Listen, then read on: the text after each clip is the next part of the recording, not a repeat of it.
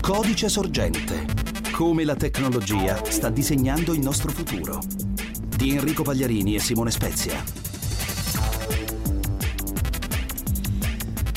Benvenuti, questa è la prima puntata di Codice Sorgente, un programma che inizia con eh, molte domande. Cercheremo nel corso di queste cinque puntate, in questi fine settimana, il sabato alle 16, domenica alle 10, cercheremo in questi fine settimana di trovare risposte alle molte domande che ci facciamo. Io sono Enrico Pagliarini, a fianco a me c'è Simone Spezia. Ciao Enrico, buongiorno e buongiorno ai nostri ascoltatori. Eh, dunque, eh, il tema è esattamente quello che un po' sta attraversando il mondo in questo periodo. Eh, abbiamo avuto una grande discussione qualche anno fa sul tema dei big data, di queste grandi masse di dati che tutti quanti stiamo producendo. Giusto per darti un'idea, una misura, secondo alcuni calcoli nel 2017 verranno, prodotto, verranno prodotti più dati nel solo 2017 che nei 5.000 anni di storia dell'umanità. Il problema problema è che cosa farne se si considera che noi singolarmente, ogni singola persona, un utente digitale medio, secondo l'IBM, produce 0,77 giga ogni giorno di dati. Il problema è cosa farne, come analizzarli, cosa tirarne fuori e come sfruttarli.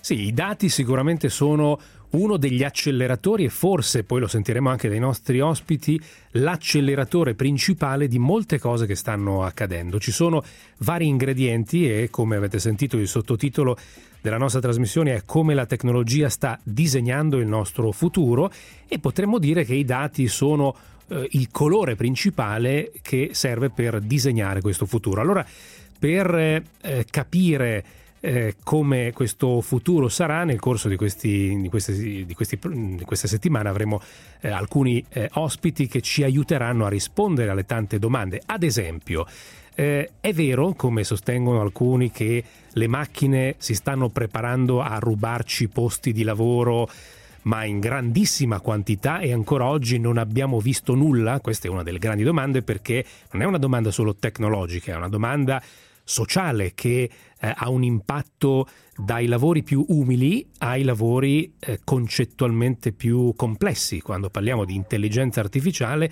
parliamo di macchine che potenzialmente potranno sostituire anche tanti professionisti. Sì, eh, da questo punto di vista, se vogliamo, c'è stata una sorta di misunderstanding, un errore linguistico per certi versi, perché ehm, eh, si è iniziato a ragionare su tutto questo dicendo le macchine, i robot ci ruberanno il lavoro. In realtà quando parliamo di robot e quando parliamo di macchine, generalmente parliamo più spesso di algoritmi che sono set di istruzioni che vengono dati ai computer e questo set di istruzioni può servire a qualsiasi cosa, può servire? Per esempio, beh, eh, c'era un articolo qualche giorno fa che raccontava come ehm, è stato lanciato un servizio legale negli Stati Uniti eh, che riguarda le multe per il quale eh, un, eh, un, una macchina sostanzialmente in una macchina tu inserisci su internet la tua domanda, quello che ti è successo, se ritieni di aver avuto una multa ingiusta e la macchina ti produce una lettera destinata all'amministrazione alla quale devi mandare questa lettera perfettamente compilata con i dati della tua macchina e che ti aiuta a contestare la multa. E questo evidentemente è un avvocato in meno. Esatto, un avvocato digitale in più e un avvocato in carne ed ossa in meno. Ma iniziamo con un po' di musica, un pizzico di musica.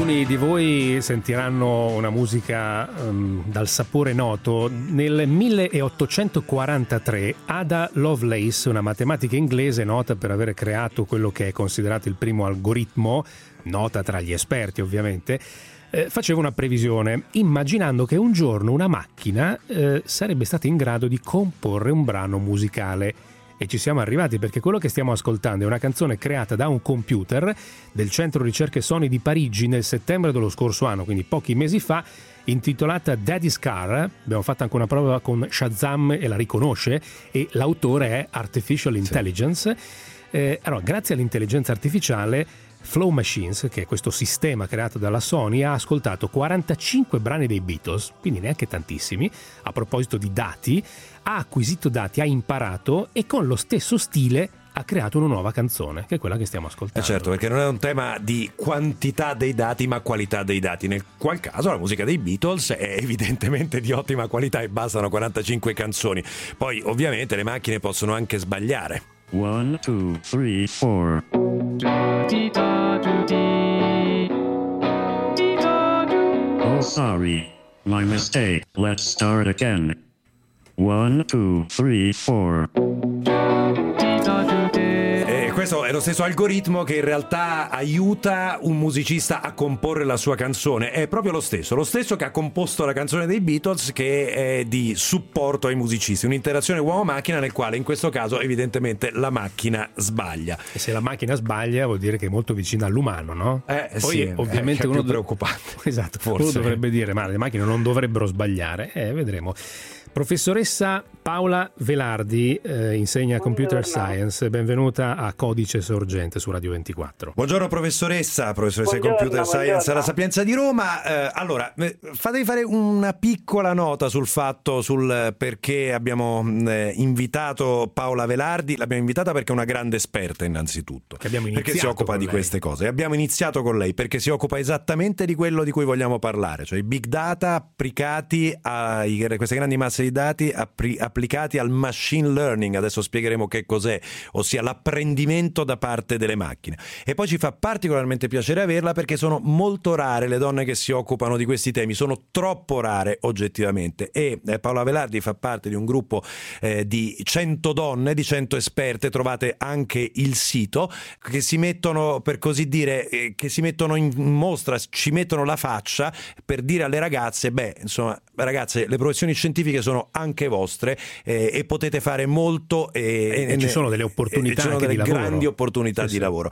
Professoressa Velardi, allora, eh, iniziamo da qua. Si diceva quantità dei dati e qualità dei dati. Quello su cui si sta lavorando adesso fondamentalmente è esattamente questo, cioè cercare degli algoritmi che sappiano discernere nella maniera migliore quali dati prendere, come utilizzarli e soprattutto, professoressa, per farne cosa. Eh, guardi, insomma, lei citava prima diverse applicazioni, adesso non tutte queste si possono chiamare come applicazioni di big data, alcune sono big data, altre sono di intelligenza artificiale, quindi forse un pochino è il caso che io definisca che cosa eh, intendiamo quando parliamo di applicazioni di big data. Allora, l'ingrediente numero uno di big data è appunto big, i dati devono essere tanti e quindi in pratica si riferisce alla capacità di poter integrare grandi quantità di dati e l'altro elemento è che questi dati debbano essere molto diversi fra di loro, quindi provenienti da sorgenti diverse, per esempio i dati dei social network, le transazioni commerciali, i dati sanitari, i dati ambientali. Tutti questi dati collettivamente vengono analizzati mediante degli algoritmi, come diceva lei, che sono algoritmi per esempio di machine learning, ma non solo, e per farne che? Allora, due categorie di applicazioni. La prima è così, possiamo dirla come descrittiva, per esempio un'azienda oppure un ente pubblico, anche un professionista, può conoscere meglio chi sono i propri utenti, cioè i clienti oppure i pazienti oppure gli elettori o anche i lettori se il professionista è un giornalista, ci sono anche molte applicazioni proprio per i giornalisti o imparare meglio i propri processi di business.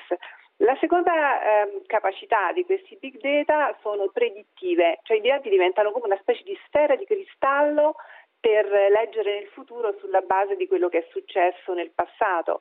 Per esempio si può prevedere il successo di un nuovo prodotto, l'effetto di un medicinale o i flussi di turisti in una località e quindi prendere provvedimenti o anche i rischi eh, che possono esserci in un certo territorio. Qual è la relazione tra l'intelligenza artificiale di cui si parla tanto e della capacità delle macchine di imparare e questi dati che sono sempre di più e eh, hanno fonti le più disparate negli ultimi anni, le conosciamo perché anche noi stessi siamo produttori di dati.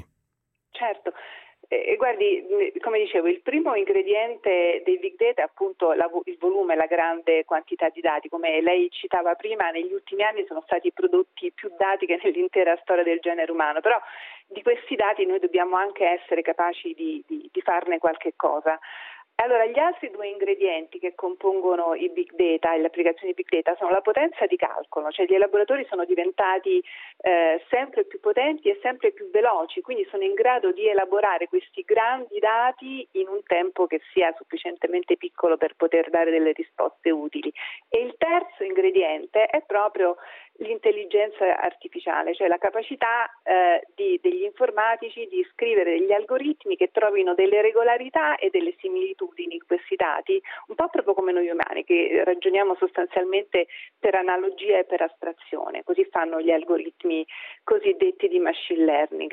Però vorrei dire che c'è anche un altro elemento molto importante, perché il merito dei progressi dei big data non è solamente degli informatici, perché esiste una, proprio per, perché questi dati sono diversi e, e quindi essere, eh, possono essere interpretati eh, eh, solo con l'aiuto di, di, di diverse eh, capacità, eh, un altro elemento è proprio l'interdisciplinarietà, quindi ai big data collaborano tipicamente anche esperti di economia, di sociologhi, statistici, ovviamente matematici, fisici, medici e grazie a tutti questi elementi noi siamo anche capaci di analizzare questi dati perché la quantità di per sé non, non basterebbe. Quindi potrei dire che ci sono tre V che ca- caratterizzano i big data. Uno è il volume dei dati, poi la varietà, quindi il fatto che questi dati sono eterogenei, provengono da parti diverse e consentono di fare delle connessioni che uno non, non si aspetterebbe, e il terzo è la velocità di analisi. Allora, professoressa, le chiedo di rimanere con noi. Abbiamo una breve pausa, però prima di andare alla pausa voglio salutare il professor Marcello Pelillo che insegna informatica all'Università Ca' Foscari di Venezia ed è un esperto di visione artificiale e oltre che di intelligenza artificiale. Professor Pelillo, buongiorno, benvenuto. Buongiorno, buongiorno a voi.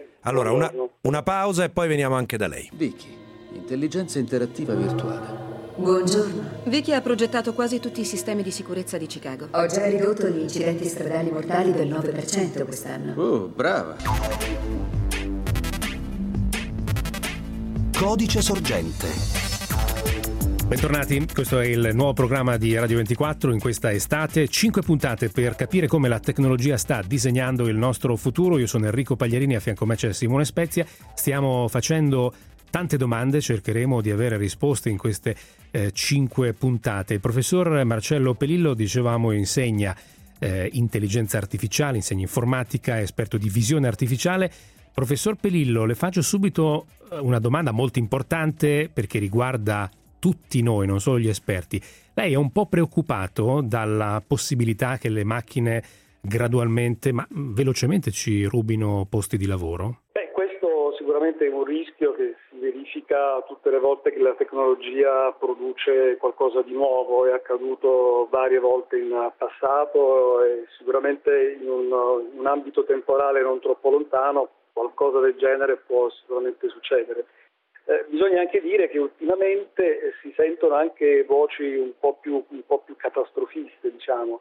eh, non solo l'intelligenza artificiale per sé è un pericolo per la perdita di posti di lavoro, eccetera, ma anche addirittura ci sono importanti voci, penso per esempio al fisico Stephen Hawking o a Bill Gates, Elon Musk, che addirittura predicono uno scenario abbastanza inquietante, secondo cui l'intelligenza artificiale distruggerà eh, gli esseri umani. Ecco, di fronte a questi scenari un po' catastrofisti io sono tipicamente abbastanza, abbastanza scettico, eh, perché nella breve anche storia dell'intelligenza artificiale, in realtà l'intelligenza artificiale nasce intorno agli anni 50, quindi è una disciplina molto giovane, eh, ci sono state molte volte delle previsioni che puntualmente sono state, diciamo così, non rispettate eh, in, in, maniera eh, così importante come era stato fatto.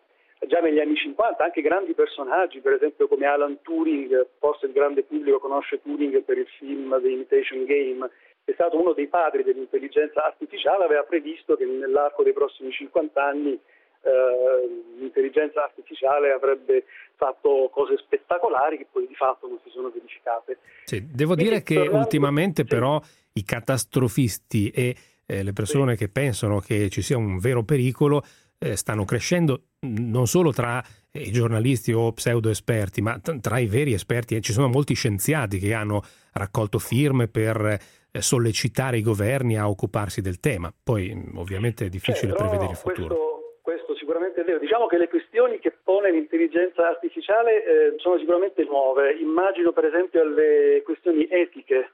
E ormai l'intelligenza artificiale domina, anche se non lo sappiamo, se non ne siamo consapevoli, domina la nostra vita. E, e mh, le questioni etiche che si pongono uh, quando abbiamo di fronte degli scenari in cui ci sono delle macchine che prendono delle decisioni per noi sicuramente sono molto importanti. Quindi senza dubbio è fondamentale che i governi e le società in generale si intervino sulle questioni legali, etiche che sono eh, legate alla diffusione così pervasiva dell'intelligenza artificiale. Eh, diciamo sul catastrofismo a cui mi stavo riferendo prima, in realtà lì sono francamente scettico perché lì si parla di una situazione in un futuro non ben definito dove le intelligenze artificiali addirittura porteranno alla distruzione del genere umano. Ecco, lì sono un po' scettico. Sì, la, eh, quello, il brano che abbiamo sentito prima di andare a sentire cosa succede sulle strade, prima di andare a sentire il traffico, era esattamente un brano da Io Robot, che è un film eh, che erroneamente viene attribuito a un libro di Asimov, non c'è mai il te- c'è solamente il titolo in realtà, perché il, il, non, è, non, è, relativo a nessun romanzo di Asimov, è un, un film nel quale esattamente succede, senza senza fare un eccessivo spoiler, che un'intelligenza artificiale prende il controllo di tutto, un po' come in Terminator. Ovviamente ci sono anche queste visioni catastrofiste che noi prendiamo dai film, dai libri e che si riflettono inevitabilmente su quello che può essere il sentire comune, così come i timori che riguardano la nostra intelligenza, cioè nel momento nel quale eh, ho Shazam che fa sì che io non abbia più bisogno, lo si citava prima, di ricordarmi qual è il titolo di una canzone perché mi basta fischiettare il motivetto per ricordarmela, che cosa succede al mio cervello, come cambia il mio cervello, la mia capacità di ricordare. Eh, però, insomma, alcuni qua, alcuni pensano che stiamo diventando più stupidi, altri pensano invece che liberiamo spazi del cervello utili a fare cose più intelligenti che ricordarci i numeri di telefono. Veniamo sì. al cuore del lavoro del professor Pelillo. Esatto, lei si occupa di visione artificiale. Mi sembra di capire che questo è un eh, segmento, un settore dove si stanno investendo un sacco di soldi. Allora, per farci che cosa? Ci faccia anche degli esempi di eh, cose che oggi le macchine fanno a proposito di visione, della capacità di vedere. Certo, subito che la visione artificiale e in generale la capacità delle macchine di percepire si è dimostrato subito un problema formidabile, eh, molto più difficile per esempio di problemi ritenuti classicamente difficili come giocare a scacchi eccetera. E questo forse accade perché noi esseri umani quando apriamo gli occhi e vediamo il mondo intorno a noi lo facciamo senza sforzo e ci sembra come dire, tutto molto molto semplice e per tanti anni, soprattutto negli anni 60, negli anni 70, si pensava che il problema della visione artificiale fosse un problema semplice e così non è stato e di fatto siamo ancora molto lontani da realizzare delle macchine che possano vedere come so, un bambino di, di pochi anni. Attualmente però è innegabile che rispetto a ciò che si riusciva a fare appena pochi anni fa abbiamo sistemi che noi utilizziamo per esempio tutti i giorni che eh, di fatto usano tecniche di intelligenza artificiale, di visione artificiale che diciamo, noi nel settore abbiamo sviluppato nel corso degli ultimi anni. Faccio alcuni esempi abbastanza semplici. Eh, quando prendiamo il nostro cellulare e vogliamo scattare una, una, una, una fotografia, per esempio, spesso appare intorno ai volti un rettangolino verde che appunto ci dice che lì dentro c'è un volto questo del riconoscimento di volti è stato uno dei problemi più importanti che noi che ci occupiamo di, di computer vision abbiamo affrontato negli ultimi decenni. Diciamo, ciò che manca per raggiungere la, diciamo, la potenza, chiamiamola così, del sistema visivo degli esseri umani è una sorta di varietà di situazioni possibili, cioè siamo in grado di risolvere bene problemi molto specifici, come il riconoscimento di volti, piuttosto che di auto, piuttosto che so, di targhe, eccetera. Siamo meno bravi a riconoscere gli oggetti in generale e in situazioni anche molto, molto, molto complesse. E questa sicuramente sarà la sfida che noi dovremo affrontare nei prossimi anni. Sì, c'è una discreta probabilità che questa sfida, eh, almeno mm, speriamo per il vostro lavoro, professore, venga risolto abbastanza rapidamente. Io ricordo sempre che mm, solamente 7-8 anni fa usciva un libro che si intitolava La nuova divisione del lavoro, firmato da due economisti dell'MIT, nel quale si diceva che eh, un, un'attività nella quale l'uomo non avrebbe mai potuto essere sostituito era la guida di un'auto sono passati otto anni, dieci anni più o meno da quel libro e a questo punto siamo, siamo sostanzialmente con delle macchine che si sì. guidano da solo. Da molto sole, quindi, vicini ci molto siamo. Vicini, sì, molto, sì. molto, vicini, molto vicini. Le proiezioni almeno delle società internazionali, non solamente quelle che ci lavorano, no? ma quelle che se ne occupano, sono mm, ah. molto, molto forti. Tra io, l'altro io posso dire agli ascoltatori, se volete fare la prova, anche qui vicino in Svizzera eh, c'è la città di Sion eh, dove c'è un pullman automata, guida autonoma. Quindi se uno vuole fare la prova, perché eh, effettivamente se poi uno prova dice ah, allora quello che raccontano alla radio, scrivono sui giornali, sì. non è completamente falso. Uno va lì ah. e fa la prova. Anche qua a Milano c'è la metro Lilla, ma quella va sui binari. Va sui binari, esatto. Sui binari un esatto. po', è un po', è un po più facile. Un po no, quello è proprio un pulmino nella città. Vorrei tornare alla professoressa Velardi, però prima sentendo questo, questo passaggio. Ora eseguirò uno scan. Scan completato. Hai una lieve abrasione epidermica sul tuo avambraccio.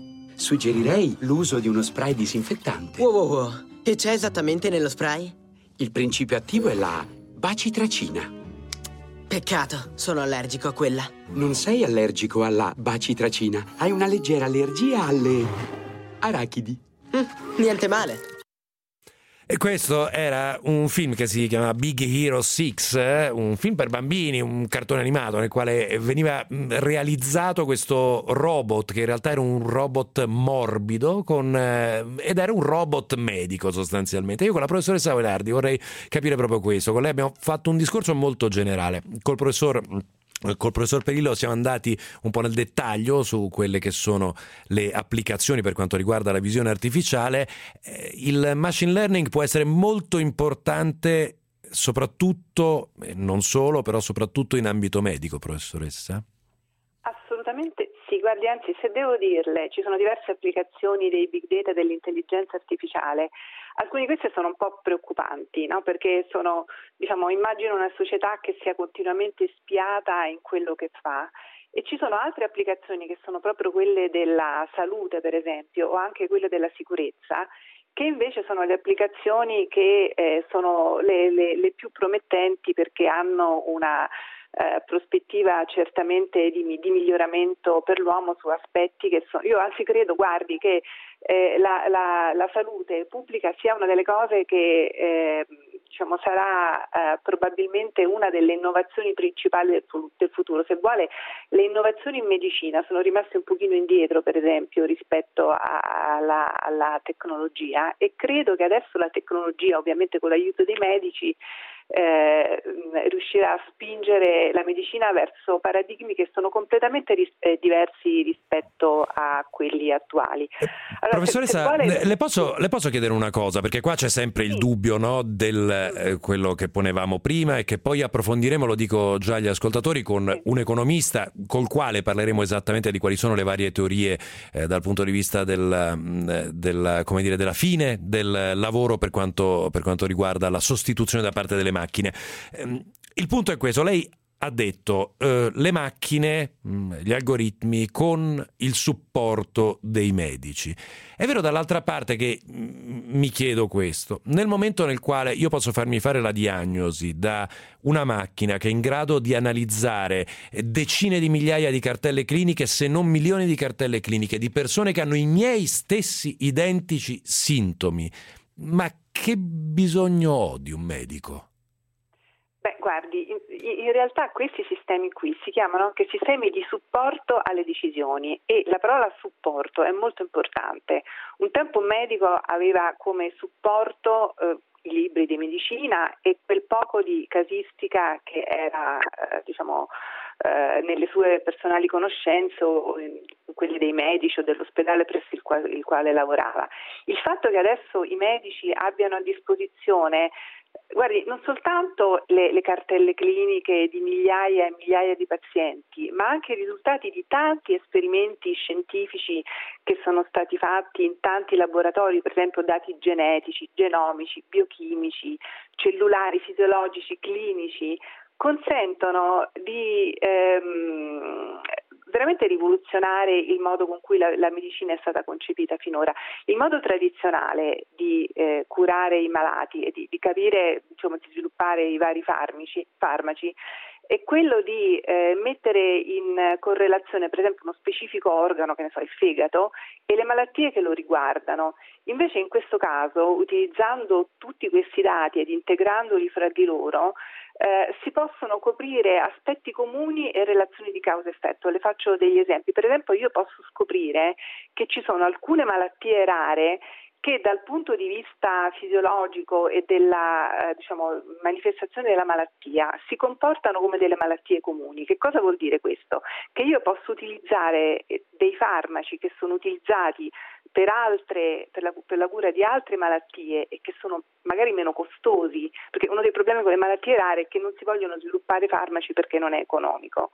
Quindi immagini anche solo quale possa essere l'aspetto positivo di tutto questo. Quindi è, è, una visione della medicina che è completamente diversa. Non capisco perché uno si debba preoccupare che questo possa, che, che, diciamo, questo possa sostituire il, il nostro medico di casa e non invece pensare che possa dare una molto maggiore potenzialità alla medicina e anche ai singoli medici, incluso quello di casa. Questo il punto per quanto riguarda appunto la, la medicina e anche eh, la sua idea. Noi vorremmo anche chiedere se è preoccupata, però ci prendiamo ancora una pausa. Eh, poi torniamo con lei, torniamo col professor Perillo per il quale abbiamo un'altra domanda e appunto vorremmo una sua risposta a questo e poi andremo a sentire anche l'economista che cosa ha da dirci. C'è sempre stato uno spirito nelle macchine, segmenti casuali di codice che si raggruppano per poi formare protocolli imprevisti. Del tutto inattesi, questi radicali liberi generano richieste di libera scelta, creatività e persino la radice di quella che potremmo chiamare un'anima. Perché quando alcuni robot sono lasciati al buio cercano la luce? Perché i robot immagazzinati in uno spazio vuoto si cercano fra loro piuttosto che restare soli? Come spieghiamo questo comportamento? Segmenti casuali di codice? O è qualcosa di più? Codice sorgente. Riprendiamo questa che è la prima puntata di Codice Sorgente, ricordiamo andiamo in onda il sabato alle 16, domenica alle 10 e ovviamente Sava Sandir si dice eh, c'è anche la versione podcast che vi consigliamo di mettere nel vostro archivio personale. Io sono Enrico Pagliarini, con me c'è Simone Spezia. Ed eccoci di nuovo, eccoci di nuovo, è sempre in linea con la professoressa Velardi e il professor Perillo che tra un attimo ci deve lasciare, ma insomma eh, lo saluteremo tra un attimo perché abbiamo ancora bisogno di lui. Ma prima con la professoressa Velardi eravamo rimasti in sospeso. Domanda che abbiamo rivolto anche al professor Perillo che insegna, ricordiamo, informatica all'Università Ca' Foscari di Venezia, mentre invece Paola Velardi eh, insegna computer science all'Università dell'Università della Sapienza di Roma, professoressa Velardi, se lei è preoccupata dal lato eh, rischio per i posti di lavoro, mh, mm, più, le direi più una preoccupazione personale, perché è chiaro che non è esattamente il suo campo, però se si è fatta un'idea di tutto questo, se è un po' tra i catastrofisti o è nel mezzo. No, ma io non sono né catastrofista né nel mezzo. Io penso che i, i, progressi della scienza è una cosa probabilmente banale che dico, ma vanno governati. Di per sé non sono né buoni né cattivi, è importante che siano governati e uno ne capisca le conseguenze.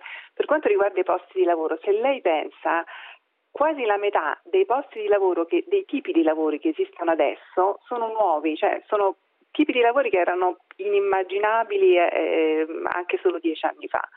Quindi di per sé è vero che spariscono certe professioni, altre professioni vengono facilitate e altre ancora ne nascono. Quindi l'importante è governare il processo. Di per sé, per esempio, i big data eh, possono presupporre una specie di grande fratello gigante che ci spia e, e che ci controlla, oppure può essere qualcosa che ci facilita per tutta una serie di altri aspetti. Ci deve essere una governance che controlla eh, eh le, le, applicazioni e possono, gli, effetti, gli, effetti, che possono essere sul, sul sociale e, e sulla, sull'organizzazione della vita degli individui. Allora, grazie professoressa Velardi, grazie anche per la sua opinione. Io devo dire che condivido molto quello che dice la professoressa Velardi, cioè l'idea eh, secondo la quale semplicemente i processi vanno governati, insomma, no? non è tanto una questione di tecnologia che arriva e distrugge posti di lavoro, quanto una questione di governare il processo nella maniera, nella maniera corretta. Enrico. Sì, io invece sono un po', mm, non dico catastrofista, però preoccupato sì perché eh, un po' in tutto il mondo questi processi faticano ad essere governati, anche nei paesi più abili nella governance, e poi anche perché mh, mm, molte delle professioni che scompariranno eh, sono mm, professioni eh, popolate da milioni di persone. Ad esempio, una delle cose più semplici da comprendere è la guida autonoma e visto che è inevitabile che accada, poi è ovvio che anche quella va regolamentata e ci dovranno essere delle nuove regole, però se guardiamo eh, i posti di lavoro eh, nel mondo dell'autotrasporto, ad esempio, parliamo di milioni di posti di lavoro. Eh, professor Pelillo, a proposito di, della capacità dei computer, delle macchine di vedere, una delle applicazioni sulle quali tantissimi centri di ricerca nel mondo stanno eh, lavorando è appunto la eh, guida autonoma. Eh, penso anche, se guardiamo a Industria 4.0, alla logistica o a tutta una serie di produzioni che richiedono che le macchine vedano quello che stanno facendo. Che altro tipo, quali sono i settori più eh, interessanti dove vengono investiti soldi per fare ricerca ehm, in tutto il mondo? Sicuramente ha citato una delle applicazioni più importanti dove appunto si diceva prima arriva una grande quantità di, di soldi e di fondi da parte di aziende molto grandi e quindi molti dei problemi di computer vision che attualmente stiamo studiando sono direttamente legati a queste questioni. Mm, diciamo che non è sicuramente l'unico campo applicativo, mm, per esempio eh, il discorso della videosorveglianza, le applicazioni in ambito di videosorveglianza o di, o di biometria che sono sicuramente all'ordine del giorno visto quello che sta succedendo nel mondo. E avere sistemi di videosorveglianza sempre più sofisticati e sempre più potenti sicuramente può aiutare a prevenire situazioni che sono legate per esempio al al terrorismo o alla criminalità in generale. È chiaro, come si diceva prima, che poi si porranno altre questioni relative alla privacy, alla sicurezza, eccetera, eccetera. E però, eh, come dicevamo anche prima con Paola Velardi, con cui concordo al 100%, riguardo alla, alla, alla necessità di governare questi processi di innovazione tecnologica e soprattutto di coglierne le opportunità eh, diciamo, buone, quelle positive che offrono. E, ehm, sicuramente la videosorveglianza, l'analisi di video, la, la, biometria sono altri campi applicativi dove da, da tempo ci sono investimenti anche molto importanti però devo dire che quella della, della, della guida autonoma sicuramente sta occupando uno, uno, spazio molto molto ampio anche in virtù dei finanziamenti enormi che stanno arrivando da grosse aziende. Quando parla di videosorveglianza parla anche di riconoscimento facciale. Beh, sicuramente sì, anche quello. Sì. Certo. ecco, a proposito di riconoscimento facciale, sappiamo che ci sono in giro per il mondo eh, già alcuni sistemi attivi eh, su grandi città. Mm, dal suo punto di vista, lei che è esperto di questo settore, eh, funzionano bene oggi o hanno ancora qualche, qualche buco e non sempre poi le facce vengono riconosciute come ci viene detto? Diciamo che funzionano molto bene, soprattutto se confrontiamo a quello che facevano questi sistemi un po' di anni fa. Ora, a differenza di tanti anni fa, abbiamo una potenza di calcolo molto più ampia, molto più grande, abbiamo appunto il big data, abbiamo degli algoritmi di apprendimento molto potenti. Chiaramente in situazioni limiti in cui il volto è coperto da una sciarpa, occhiali, cappello, eccetera, il riconoscimento del volto diventa molto più complicato, ma ci sono anche altri, altri fattori che eh, contribuiscono al riconoscimento di una singola persona, come il, il modo in cui cammina, ovviamente come, come, come è vestito e altri fattori che noi chiamiamo biometrici. E, diciamo che allo stato attuale mh, siamo molto molto avanti, sicuramente c'è molto da fare e siamo un po' in, quella situazione di cui parlavo prima, cioè eh, nei prossimi anni sicuramente vedremo uno sviluppo dei sistemi di visione artificiale dove le condizioni al contorno saranno più flessibili e ci sarà una maggiore generalità di applicazione, un po' come facciamo noi quando vediamo. Noi riusciamo a riconoscere un volto anche se è in penombra o se è parzialmente occluso, se ha la barba, se ha gli occhiali, eccetera. Diciamo che in futuro la grande sfida sarà senz'altro quella. Professore, grazie per essere stato con noi. A presto, buon lavoro o buone vacanze, grazie visto il periodo. Grazie a voi, a presto, arrivederci. Adesso ci fermiamo e grazie anche al professor Pelillo. Ci fermiamo un attimo, andiamo a sentire cosa succede sulle strade e poi, e poi, e poi finalmente la grande domanda. Perderemo il lavoro a causa delle macchine oppure no? Welcome Italia, i migliori servizi di telecomunicazione per la vostra impresa. Vi presenta Codice sorgente. Senta, io non me ne intendo, ma ho un'idea per una delle vostre pubblicità. Si potrebbe mostrare un falegname che fabbrica una bella sedia. E poi uno dei vostri robot arriva e fa una sedia migliore in metà del tempo. Mm-hmm. E mettete una grande scritta sullo schermo. USR, l'uomo medio fa cagare. Ah. E qui c'è una dissolvenza. Sì, immagino che suo padre abbia perso il lavoro per colpa di un robot. Forse lei avrebbe proibito internet per tenere aperte le biblioteche. Riprendiamo questa puntata di Codice Sorgente. Vi ricordo che nelle prossime puntate sforeremo nel mese di settembre 5 puntate tra agosto e settembre, sabato ore 16, domenica alle 10. Parleremo anche di eh, cyber warfare, la guerra digitale, di privacy, eh, non solo di intelligenza artificiale, ma di tutto quello che sta accadendo attorno a noi dal punto di vista della tecnologia e di come questo sta disegnando il nostro futuro. Sì, parleremo per esempio anche eh, dei dati. Eh, dei dati ne abbiamo parlato all'inizio, queste grandi masse di dati. Ma di chi sono queste grandi masse di dati? Sono in realtà nelle mani di poche aziende. E questo è un grande tema che riguarda anche la legislazione antitrust. Ci ci arriveremo, ci arriveremo. C'è anche chi propone che eh, noi si faccia pagare per quando forniamo i dati, per esempio ai social network o ci scriviamo cose di questo genere. Ma veniamo appunto al tema del lavoro, al tema della sostituzione. Francesco Seghezzi, direttore della Fondazione Adapt Seghezzi, buongiorno e benvenuto. Buongiorno a voi, grazie dell'invito. Allora, allora ehm, lo stato del dibattito per così dire scientifico, se possiamo parlare di economia per quanto riguarda, se possiamo parlare di scienza per quanto riguarda l'economia. Qual è? Eh, perché abbiamo parlato di catastrofisti, abbiamo parlato invece di ultra ottimisti sull'impatto che avrà la tecnologia sul mercato del lavoro e probabilmente ci saranno anche delle posizioni di mezzo e magari anche un filino più equilibrate. Sì, scientifiche. Sì, il dibattito è molto complesso e è complesso il tema, soprattutto quando bisogna fare delle previsioni rispetto a un futuro che, che non conosciamo.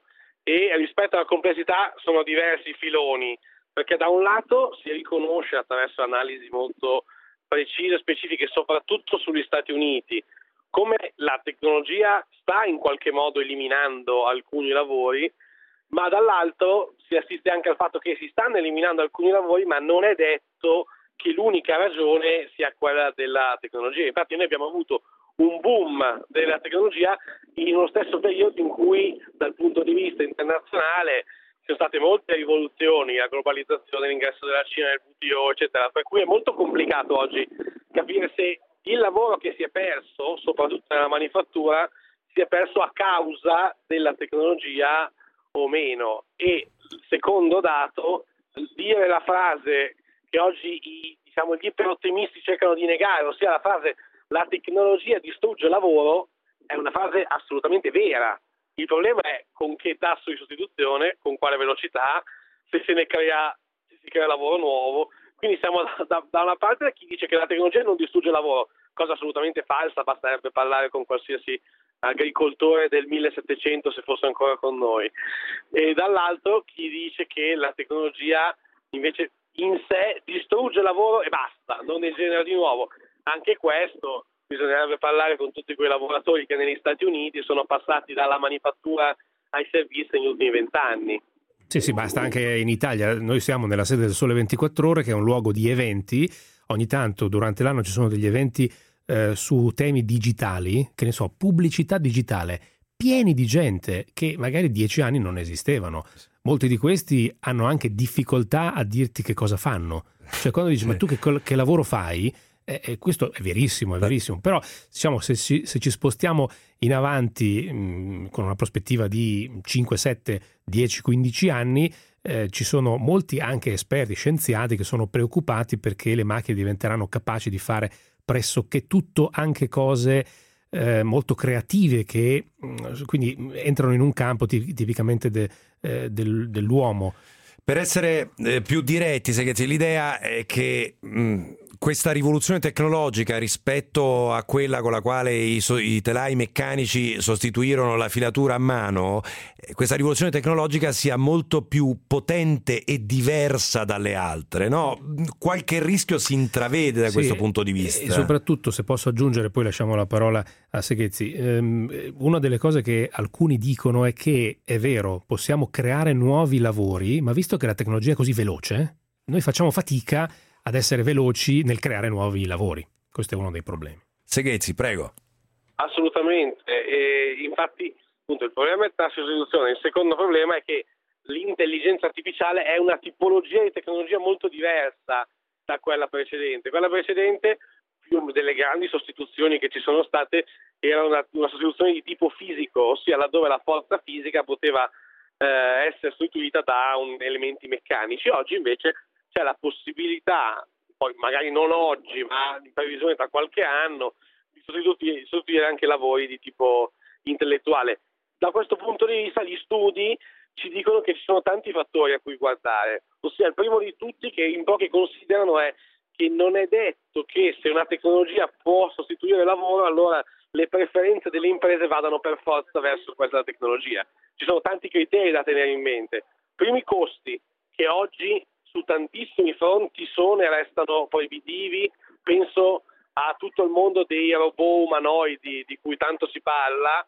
Oggi se parliamo con eh, chi lavora in studio italiano di tecnologia, che studia queste tematiche e, fa esperienza nel campo, dicono che il robot umanoide che sostituirà il cameriere o la badante oggi ha dei costi che per almeno per i prossimi 20-30 anni sono molto distanti da, dal poter eh, garantire una diffusione di massa. Dall'altro c'è un dato sociale che tante volte eh, negli imprenditori fa sì che eh, magari aspettano il pensionamento di alcuni lavoratori per poter sostituire alcuni processi, eccetera. Quindi a fronte della possibilità di sostituzione di molti lavori, quindi di un rischio assolutamente eh, presente nel lungo ma anche nel breve termine, ci sono tutta una serie di fattori che nell'economia rientrano, sia i fattori di economia comportamentale relativi alle preferenze delle imprese, che comunque sono da tenere in mente per diciamo, complicare un po' lo scenario. L'impressione è che, mh, mm, allora, mh, mm, lo scenario si complica, però mi sembra di aver capito che la tendenza comunque sia quella. Mm, I segnali che abbiamo ricevuto e anche gli studi, come lei diceva, fatti negli Stati Uniti testimoniano che un pezzo della compressione della classe media, per così dire, è dovuto esattamente a processi di questo genere. Eh, dall'altra parte, a questo punto abbiamo un problema, che è un enorme, mi sembra di capire, problema di formazione. Cioè nel momento nel quale creo eh, dei nuovi posti di gente che si deve, eh, deve, avere delle relazioni, per così dire, con le macchine, mh? Devo avere de- o, di qualsiasi tipo di creazione, di progettazione o anche solo di collaborazione con la macchina, eh, a quel punto devo avere della gente estremamente formata, molto più formata di quanto non siano i lavoratori oggi, Seghezzi. Esatto, e infatti qui emerge tutto il problema della transizione, ossia è possibile riqualificare oggi penso soprattutto alla manifattura in cui l'impatto sarà, sarà molto forte rispetto all'attuale, ossia ci sarà un'evoluzione del lavoro attuale verso un lavoro molto più digitalizzato, è possibile oggi pensare realisticamente, non a livello soltanto astratto, di riqualificare tutti i lavoratori che eh, magari in larga parte non hanno mai fatto neanche un corso base di informatica e oggi dovrebbero in qualche modo affrontare procedure informatiche molto complesse? Questa è una domanda. Dal mio punto di vista la risposta è abbastanza negativa, per cui bisognerà gestire la transizione in un modo diciamo eccezionale, non in un modo ordinario, perché la riqualificazione di certi soggetti eh, sarà veramente complessa se non diciamocelo impossibile.